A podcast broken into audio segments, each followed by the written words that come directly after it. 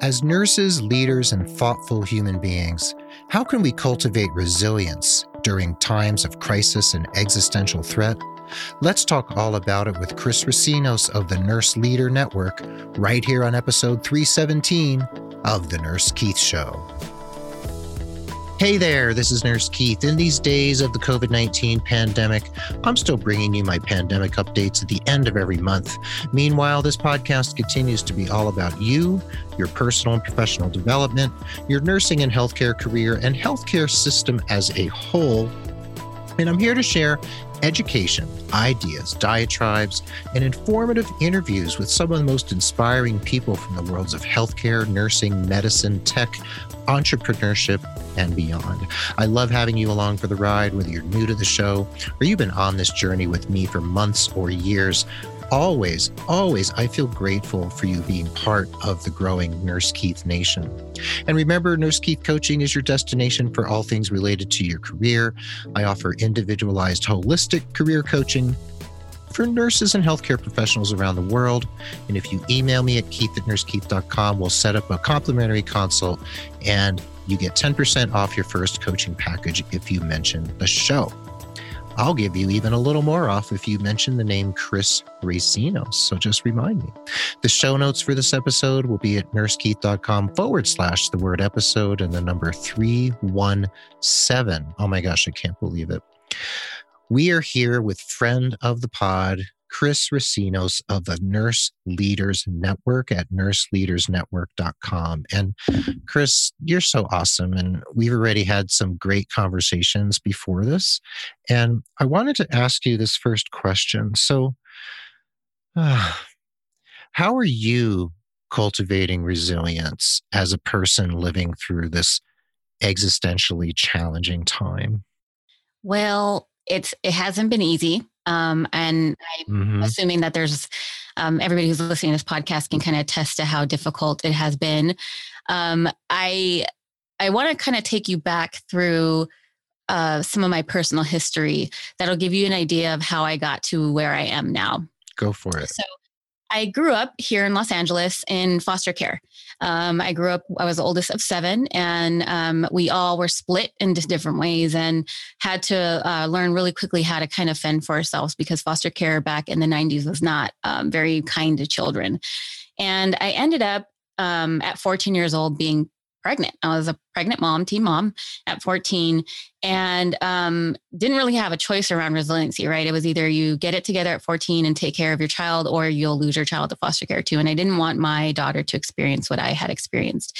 And so I think mm. the first, um, the first mechanisms that I had in terms of resilience was actually a, a uh, maladaptive uh, way. And that was really avoidance. I really avoided um, a lot of uh, the feelings that I had. I really avoided um, understanding, you know, the anger, the sadness, all of that kind of thing, and, and really turned on my switch of numbness. And so I think that is mm. something that um, you'll commonly find people when they really don't know what to do. They don't know how to um, move forward with their emotions, or they've been told as children that, you know, especially maybe boys, um, you know, don't show your sadness, don't show whatever it is. Um, and so I think a lot of people hold it in. Sure. Um, and so I think that, you know, was my first kind of pass at resiliency. Really, it just got me through what I wanted, needed to get through. And although it was maladaptive, it really did get me through what I, where I needed to get through. Um, I'm going to fast forward into my career. So I, you know, mm-hmm. ended up graduating with my bachelor's and my master's and um, you know uh, just began climbing up the career ladder. I uh, was a registered nurse and ended up went going to nurse practitioner school, um, and then from there really um, decided I, I, needed to go back and get a PhD, um, and kind of fell into leadership. You fell into leadership. Okay. Yeah, it's a kind of funny story, but that's off topic. But I ended up uh, off topic's great. Yeah, I, really. I um you know, I was a nurse practitioner at a, a family, a federally qualified healthcare center. And we lost our medical director, nursing director, CEO, and CFO within the span of a couple of months. Um, what was in the water there? I mean, you know, it was something fishy. Uh, so okay. that, that's what I'll say. But it was something really fishy. And at that point, because I um, was, uh, you know, an FNP and I had only been there literally like not even a couple of months. Um, but because was an FNP, the board, you know, um, put in an interim CEO, and the interim CEO asked me if I could step in and, and um, become the nursing director. And I was like, yeah, I don't know anything about nursing directing, but I will do what I can do to keep this clinic going because of, you know, I wanted my patients to be able to see people. And right. um, Right. It was funny because we I found out that Friday that we were about to lose our FTCA status, which FTCA is a status where um, it, it, legally protects you in terms of um, lawsuits, and there's a lot of different things that the FTCA does, but it's a status that you don't want to lose as a free clinic or a non-for-profit clinic and uh, we were going to lose ours because we didn't have a quality program in place. And so I that weekend, you know, reviewed everything that I could, wrote this policy, grabbed, you know, whoever I could from the clinic that made sense to create this committee. We had our meeting minutes and I submitted that on a Monday and said we are back on track and they let us they deemed us with our FTCA meaning we got the status. Wow, Chris, that's that's resilient and that's a that's such an ability to pivot and just sort of like make it happen. So where we we went back to your childhood and foster care and then you pulled yourself out of that and you actually became a nurse got your bachelor's got your master's now you have your, you've had your phd a while now and then you became is this the the gig where you became CNO of Kaiser? No, so this was actually the gig where I became uh, one of the first medical directors in California. So most medical directors wow. and in that role, I ended up getting promoted to the, the interim chief uh, medical officer position there. And so that kind of led me to uh, becoming a, uh, the deputy nurse executive at the Veterans Administration out here. And then um, I ended up going to Kaiser for a variety of reasons and ended up uh, the chief nurse executive at Kaiser here um, in Southern California. So that was. And I spoiled the whole thing by saying it first. Yeah, Sorry about it that. It was totally, it was a trajectory and it wasn't, it was not something I'm telling you I was planning. I thought administration was the devil. I wanted to see patients. That's why I became an FNP instead of, you know, going the admin route. And uh, I just kept kind of climbing because I kept giving my best. Um, you know, every every time that I could advocate for a patient, when I had to stand up against, and you know, for those of you who are leaders or even you know frontline, you know that there's times you have to stand up against unethical situations, and it's hard. It's hard to like look at your boss or whoever and say, "I'm not doing that because it's not right."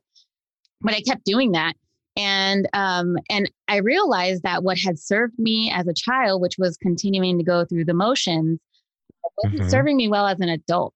So I I became this nurse executive, was loving my job, and um, I ended up waking up one day and uh, you know at this time my daughter who I had had at 14, she was 19, she was a UCLA student, going to be a doctor, mm-hmm. and I went to go knock on her door to wake her up because usually she had been, you know, she had woken up way earlier than I did and was on her way out. And yeah, there was a note that was on the floor, and the note said, um, "Don't let the kids see I love you, Harmony." Her name was Harmony. And uh, I opened the door and I found my daughter lifeless in her bed. Um, oh. He had taken her life um, just died. Oh. And so I, you know, I, I tried CPR. I did everything I could, but unfortunately, I couldn't save her. And I realized that. Oh, I'm so sorry, Chris. Thank you so much. Um, but I realized at that time um, that I really needed to take a good look at where I was going because I had put all of my intention into always serving the patients, always serving the organizations, always serving everybody that I mm. could. Um, and by and by doing that, I um, had really created a gap in my own well-being and in the well-being of my children. Um, yes. Yeah. And so I think that's where I discovered the paradigm around, um, you know, the different levels of resilience and how to really cultivate it within yourself. And that's kind of hmm. where I'm at today. Now I, um, you know, have moved on from Kaiser, started my own business, and am really working with um, nursing leaders to be able to de- not only develop their careers but also develop um, healthy habits so that they remain resilient. Healthy habits. I mean, that couldn't be more important anytime. And you and I are recording this at the very, very end of January 2021. This episode's coming out a few months after. But talk about resilience needed in leadership. I mean, of course, we've been talking about compassion fatigue and burnout and moral injury in nurses, the nurses who were out there slogging away in the ICU and the ER and the the COVID units and everywhere, actually, clinics, you know, you name it, people are slogging away and the, this existential threat hanging over us, right? So, but we don't even need an existential threat like the COVID pandemic to to push us to our edge, actually. And I think most nurses out there will probably nod in agreement to that, right? Absolutely. And you are too. So cultivating habits in nurse leaders. And I know you have a website called the Nurse Leader Network, and you have a podcast that just launched in early 2020, yep. right? Mm-hmm. And um, and you also are building a membership site for nurse leaders like i'm building a membership site for nurses not not specifically leaders so tell us about what is it about nurse leadership that you want to really hone in on you mentioned habits so that's a good one but what else do you want to do you want to make sure nurse leaders internalize and really kind of own in their careers? Where are you headed with this? So, what I would say, and this is just a huge gap that I see, not just in nurse leaders, but just in nurses mm-hmm. in general, is that mm-hmm. we fail to identify our why. We think our why is because we want to help people, right? I mean, that's why most of us go into nursing. Right. Um, but I think we we really fail to um, get really clear on what our why is. And there's a really great book out there um, called Start with Why by Simon Sinek. And then he has a follow up mm-hmm. Find My Why. Um, and so, um, right around that time that I lost my daughter, I actually um, ran into that book. I don't remember how I found out about it, but I did the Find My Why. And I realized um, my why, I was not living my why. So I had become this nurse leader, um, was running, you know, um, a, a, $60 million budget with tons of nurses and loved wow. but my my why was not being fulfilled and it was leading to um, anxiety it was leading to stress it was leading to depression um, and so i think in terms of um, the folks that are listening, the first thing you want to do is really find your why. And there's a little activity that I have uh, folks do to help them get started. So you can definitely check out that book. I highly recommend it.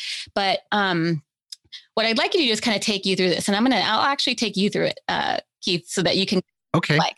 I'm game. I'm game. Go for I it. I want you to, um, first of all, uh, you're going to kind of pull out either whatever it is you want to write on. So you take either a piece of paper or a, you know, if you're an iPad person, what your iPad or whatever.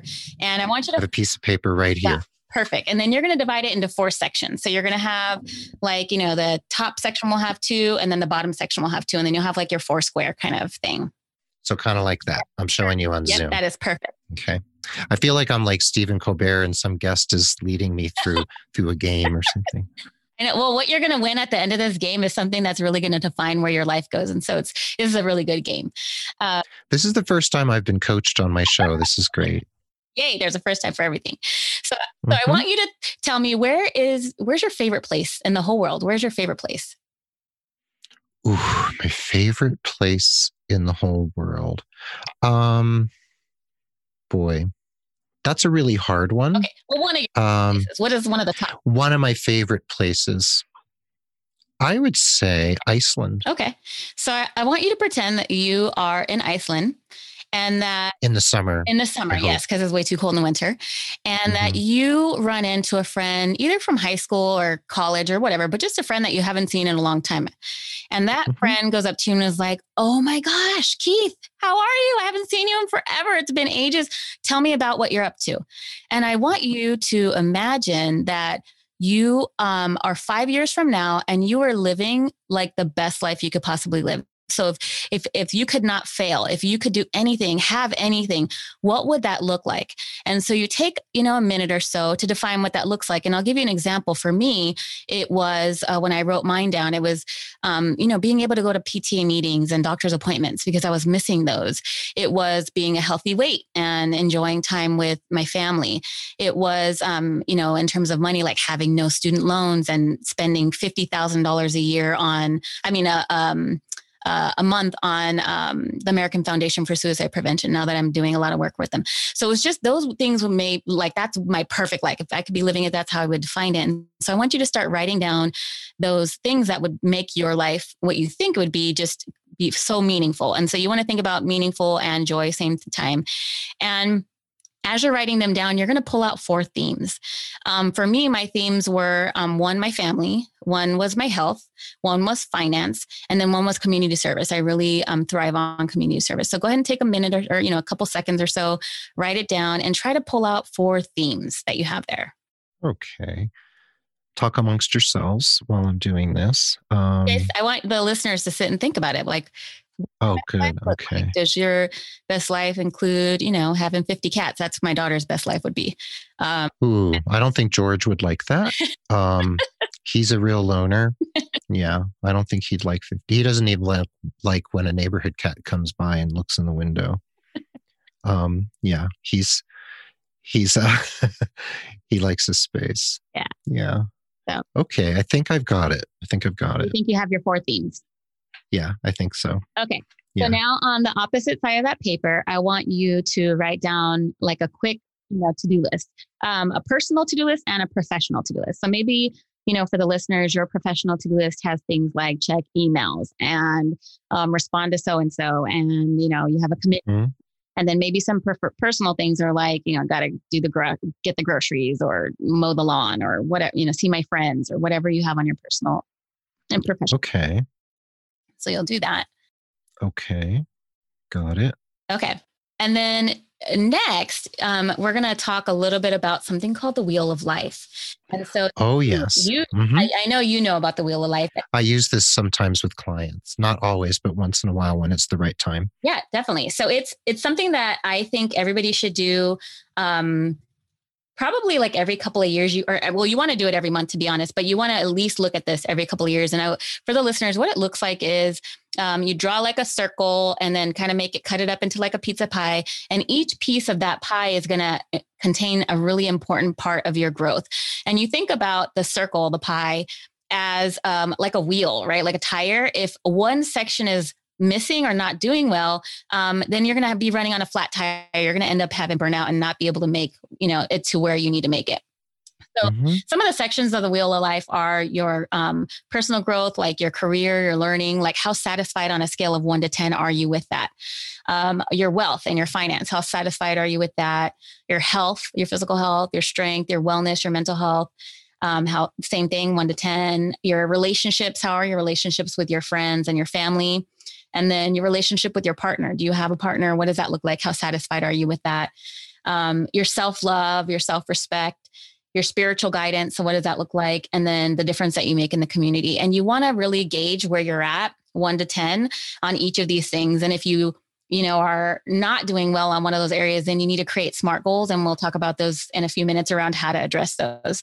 So hmm. you should take that wheel of life and now look at your four best areas and make sure that you've covered those. Like on that wheel of life do you have something in there around like protecting your career um, growing where you need to go? Do you have something on there around you know your finance your health? Is are all these areas covered?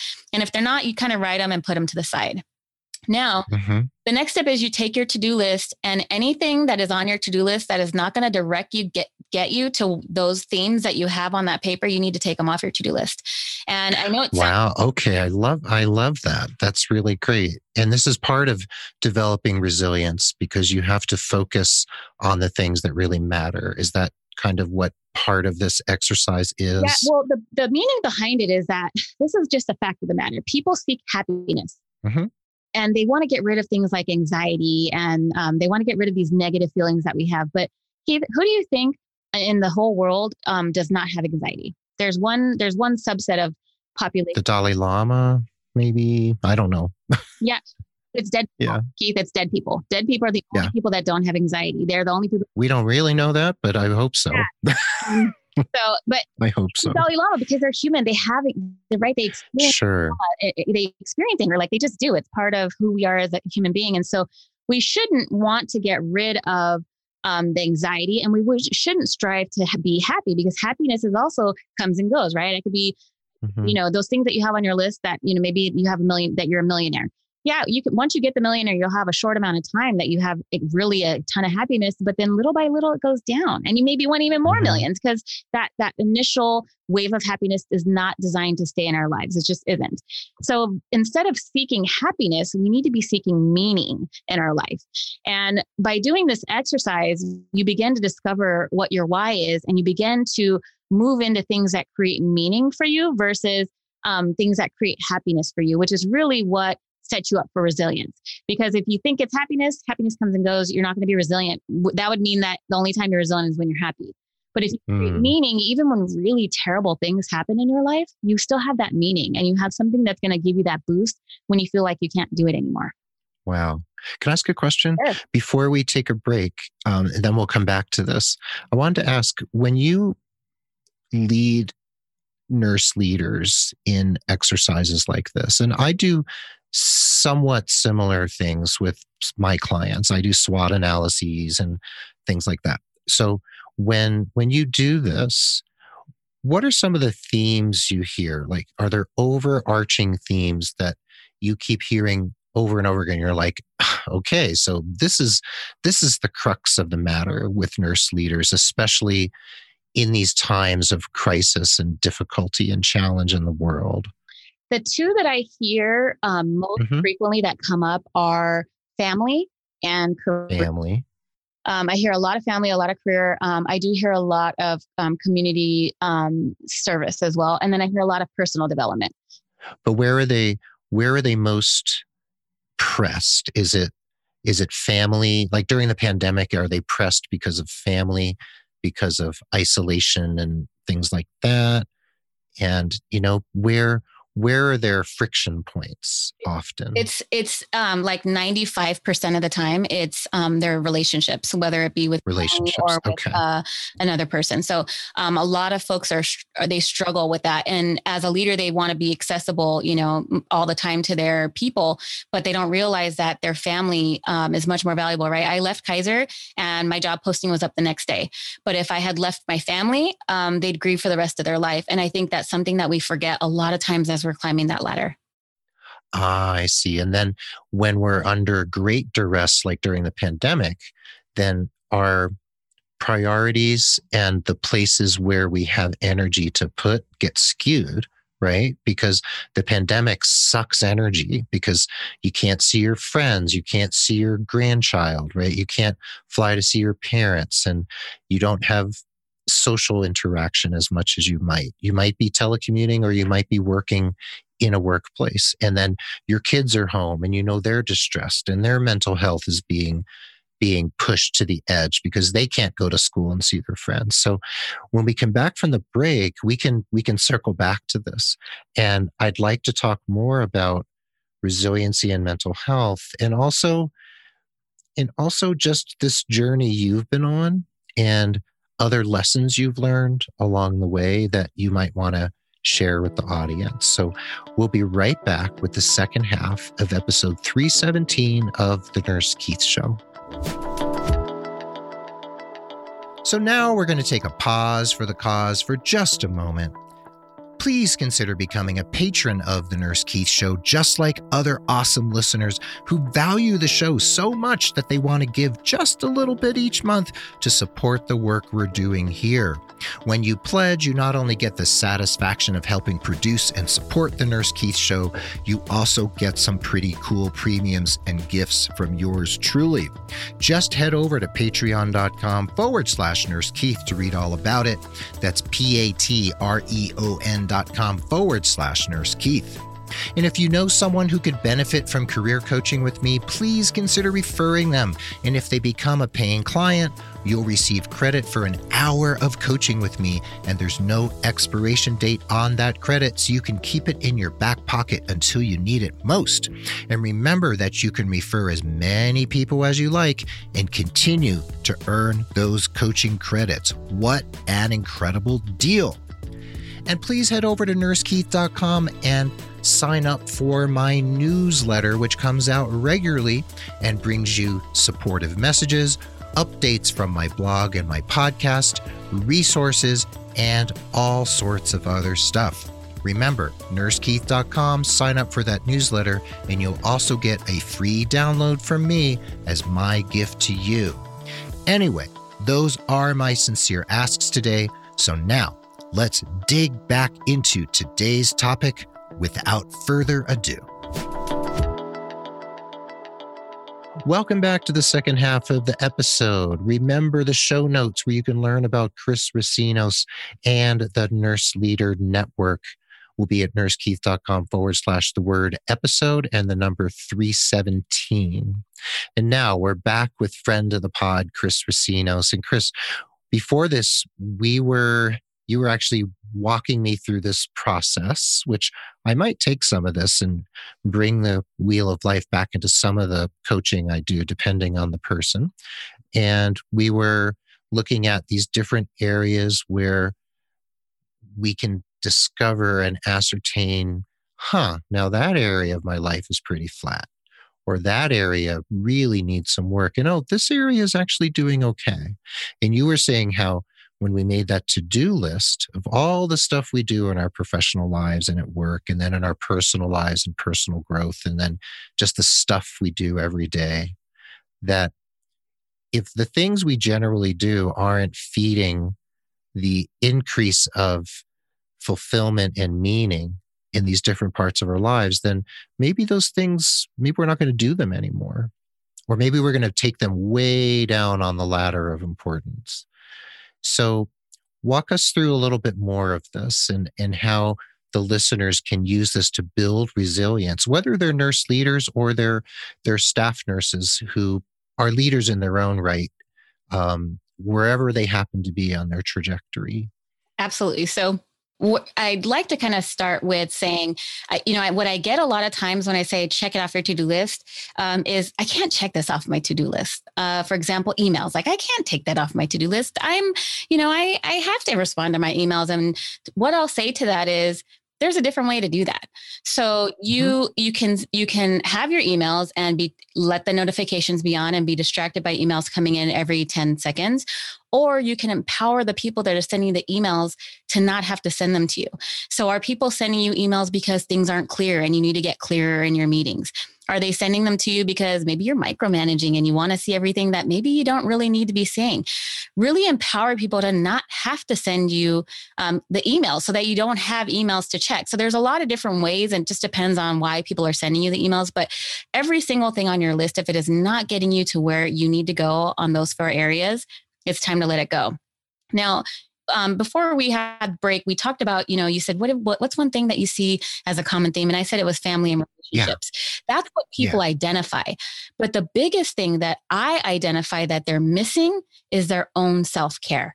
Hmm. So they'll put on there, I want to be there for my family. I want to, you know, just like I did, I want to be at PTA meetings. I want to have great relationships, all of these things and they neglect the first person, which is themselves.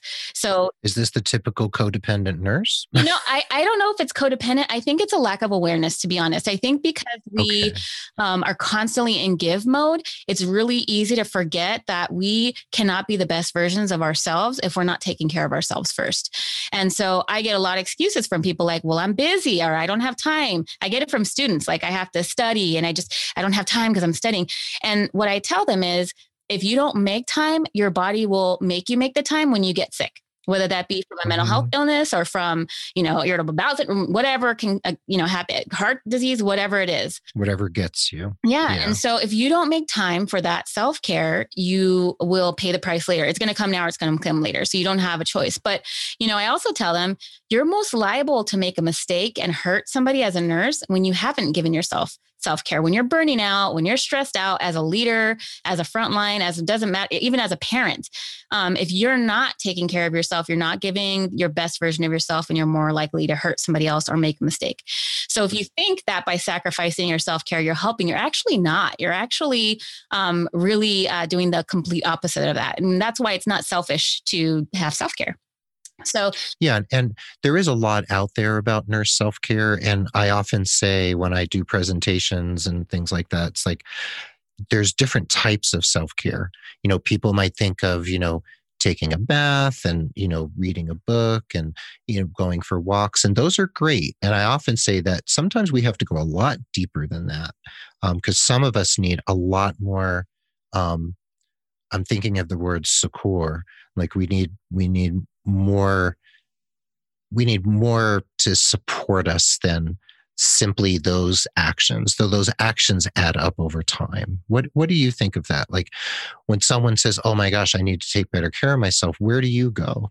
Where do you lead them? So i i lead them by here's here's what I think a lot of people have um, a misconception about around um, self care. They think number one um, that it has to be something really huge, right? So maybe it's like, well, my self care is I have to lose twenty pounds, or I have to exercise every day, or you know whatever it is. That, yeah. You know is you know, for somebody who's not ever exercised to exercise 30 minutes a day, that's a lot. It's it's a lot and it's um, really not feasible. What I recommend is really starting to um, set yourself up so that self care becomes natural. And so, an example of the exercise might be if you know you want to go, obviously we're in a pandemic, so we're not going to the gym, but let's say you, we, the gyms are open and you know you want to go to the gym every day. Instead of saying my self care goal is to go to the gym every day, say my self care goal is to make sure that my gym clothes and my shoes are at the front of the door every day. Because when you go to have little tiny things like that set up, um, it makes you more likely to, you know, you're going to walk by it and kind of be like, eh, well, it's already set up. Now it's easier to move into. Same thing with, mm-hmm. you know, mm-hmm. eating healthy. Like, oh, I'm not going to eat healthy every day. Maybe you just say, I'm going to um, when I go grocery shopping, I'm going to buy two more bags of spinach or two more bags of whatever vegetable it is. And then you have it there and you can plan it into your meal. So I think in terms of self care, like the biggest problem is when you try to go all in and um, really, you know, bite off more than you can handle. And then you just feel guilty and feel bad. Oh, yeah. Able to get yeah. with that. Now, and that sounds one one sec. That sounds like New Year's resolutions. Sure. I never make resolutions. I set sometimes I set goals, um, but I don't do resolutions because they're always too big and they're always too unattainable. It sounds a lot like that. Yeah, and, absolutely. Yeah, and this is the cultivation of resilience, right? Because if we want to take steps to build resilience and do the things that are going to get us there, what I'm hearing you saying is that this is incremental it's it's small measurable steps that we can accomplish feel good about and then maybe take a bigger step after we feel good about accomplishing the smaller one right? Like the the gym clothes and the shoes by the door are sort of like to use the metaphor are the door opening for you to go to the gym right? Absolutely. Yeah Okay. Yeah. So I mean, so those are those are some steps for like baby steps for some beginning pieces of resilience. But I think what um, a lot of people don't understand is that there's a lot more to, um, for resilience than that. So there was actually some research that was done, um, and the, it looked at how people can find meaning. And uh, one of the biggest pillars of being able to find meaning was community. So this study looked at um, mm. folks that found meaning and their length of life. And they um, looked at everything that you think of that would kill somebody, right? So um, smoking and, you know, all of these different things that, you know, hmm. over obesity. And then we looked at like even the, you know, the, the blue zones where we say, oh, these people live the longest.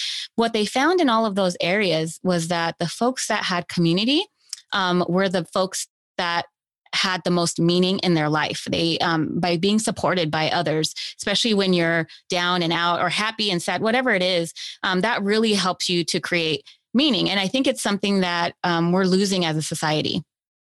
We are, we are right. And there are certain societies where community is more, more common, and you do see in certain cultures like um, Hispanic culture, that you have multi generational households and people get together in group. I mean, the pandemic is one thing, but in in Latino culture, where I've spent a lot of time, people there's just more of a sense of the importance of family and the importance of togetherness and shared experience, right? Absolutely, absolutely, mm-hmm. and it mm-hmm. goes beyond your family. I mean, it goes way beyond your family. It really Oh yeah. Community. Yeah. I mean, like how many times have you had like a neighborhood block party, right? Probably never, even though that's something that really sets you up to um, find meaning in your life and to become very resilient. I think when I look back as as uh, at my time as a foster kid, that's what I had, and that's really what helped me get through that. I lived in a group home with 120 other girls, and half of them had babies,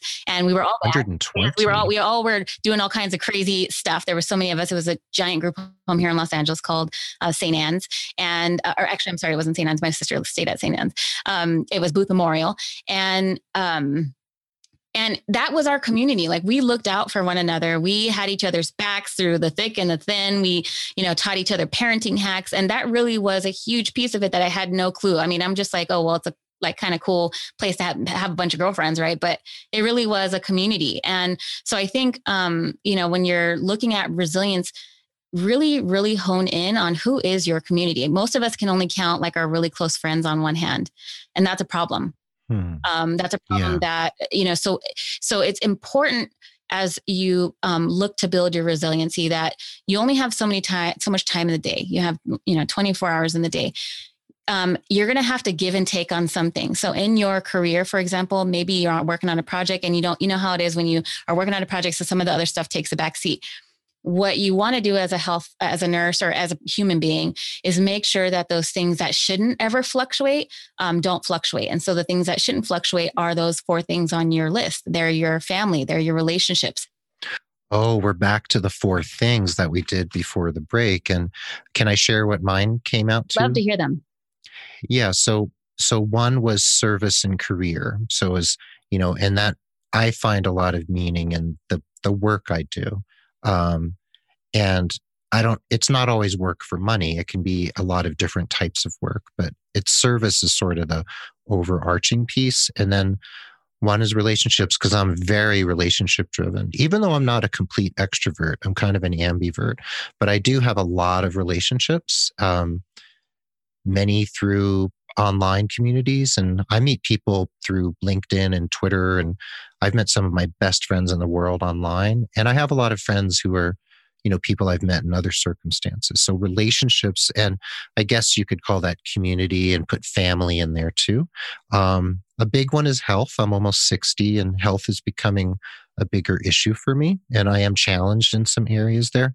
And then another area that I, am honest about that's challenging is kind of financial security. And as I head towards 60, it's definitely on my mind. So those were my four. And so when we go back to those four, those become the foundation of how we, we, it's kind of the, the foundation of the house that we're building. Right? Absolutely. Yeah. I see. And so okay. I had the same thing with financial. And so, you know how I told you my big lofty goal is $50,000 a year to the AFSP. Um, I was working as a nurse executive and I was not making $50,000 a month. So, so that was really like, as I looked at everything that I was doing, my question to myself was is my current role allowing me to go do pta stuff and you know all of these things that i want to do with my children like have breakfast and dinner every day? The answer was no yeah. I looked financially. Am I ever going to be able to donate $50,000 a month with this job? The answer was no. Mm-hmm. When I looked at my community, I, I, really was interested in entrepreneurship, in helping new leaders, in helping foster kids. Was I going to be able to do that? Mm, maybe. Mm-hmm. And then the last one was my health.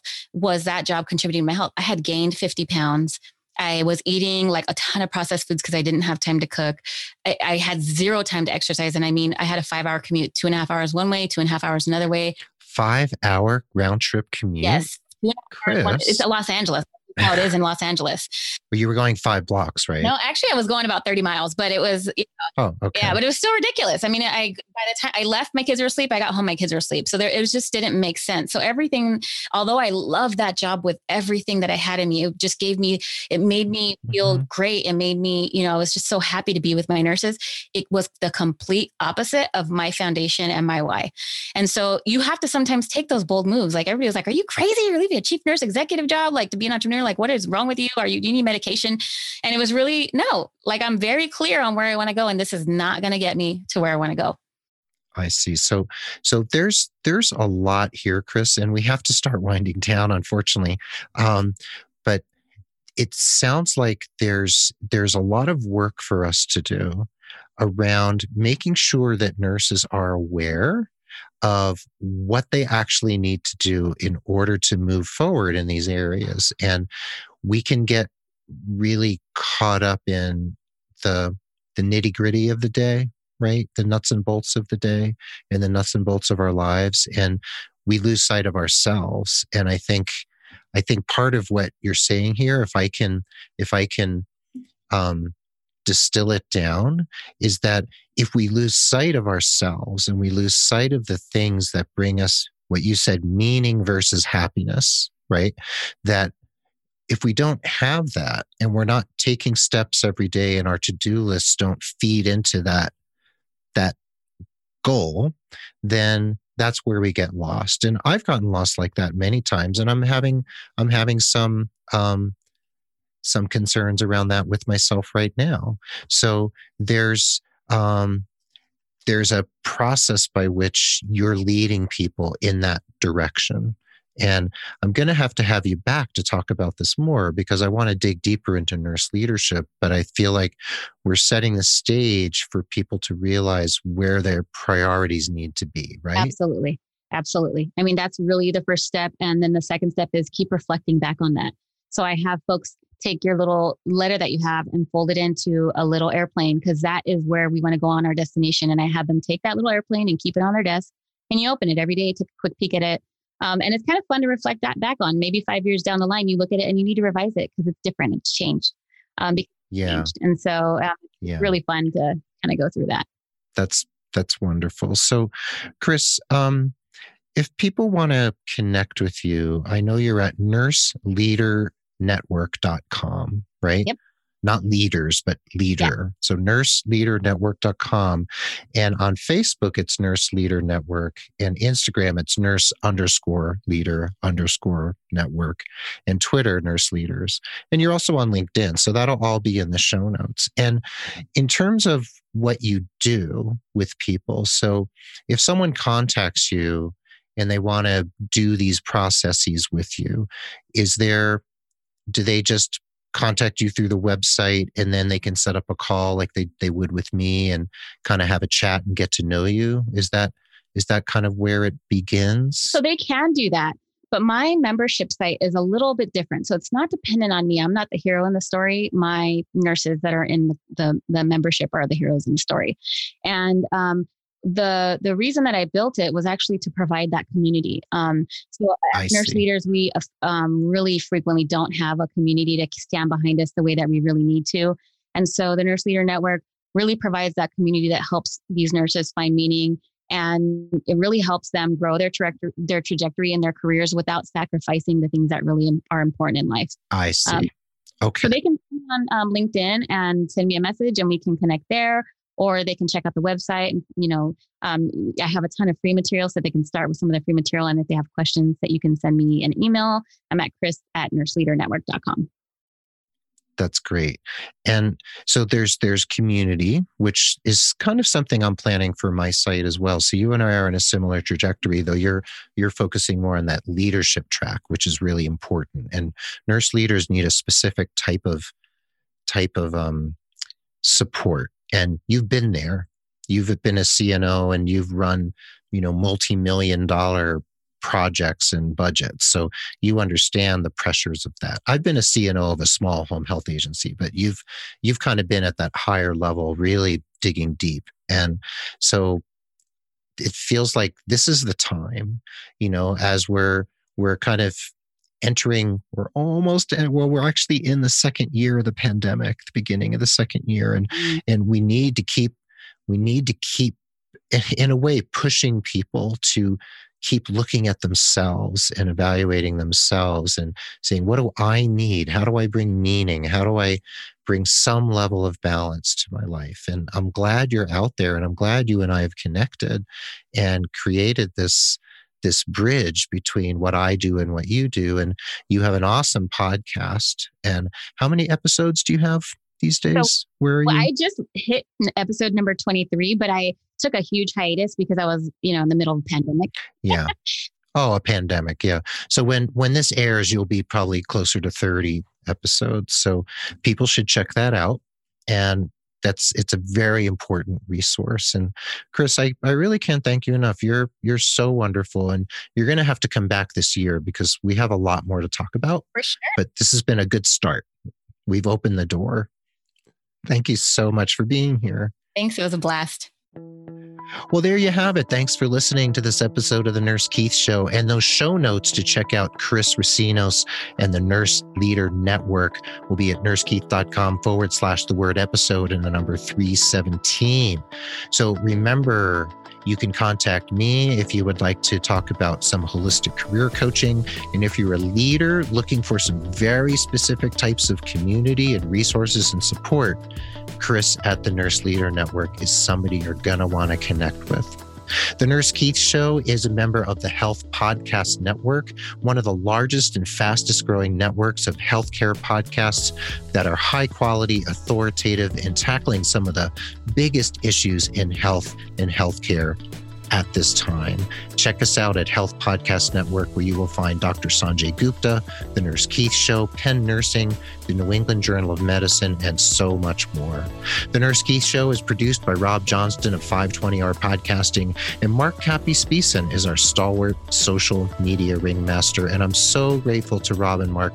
They really keep the wheels turning in the right direction, believe me. So be well, dig deep, seek resilience and keep in touch. This is Nurse Keith saying adios till next time from beautiful Santa Fe, New Mexico, and my new friend and friend of the pod, Chris Recinos, bidding you adieu from Los Angeles. Los Angeles, California. Chris, thank you so much. Thanks to everyone for being here, and we'll catch you on the flip side.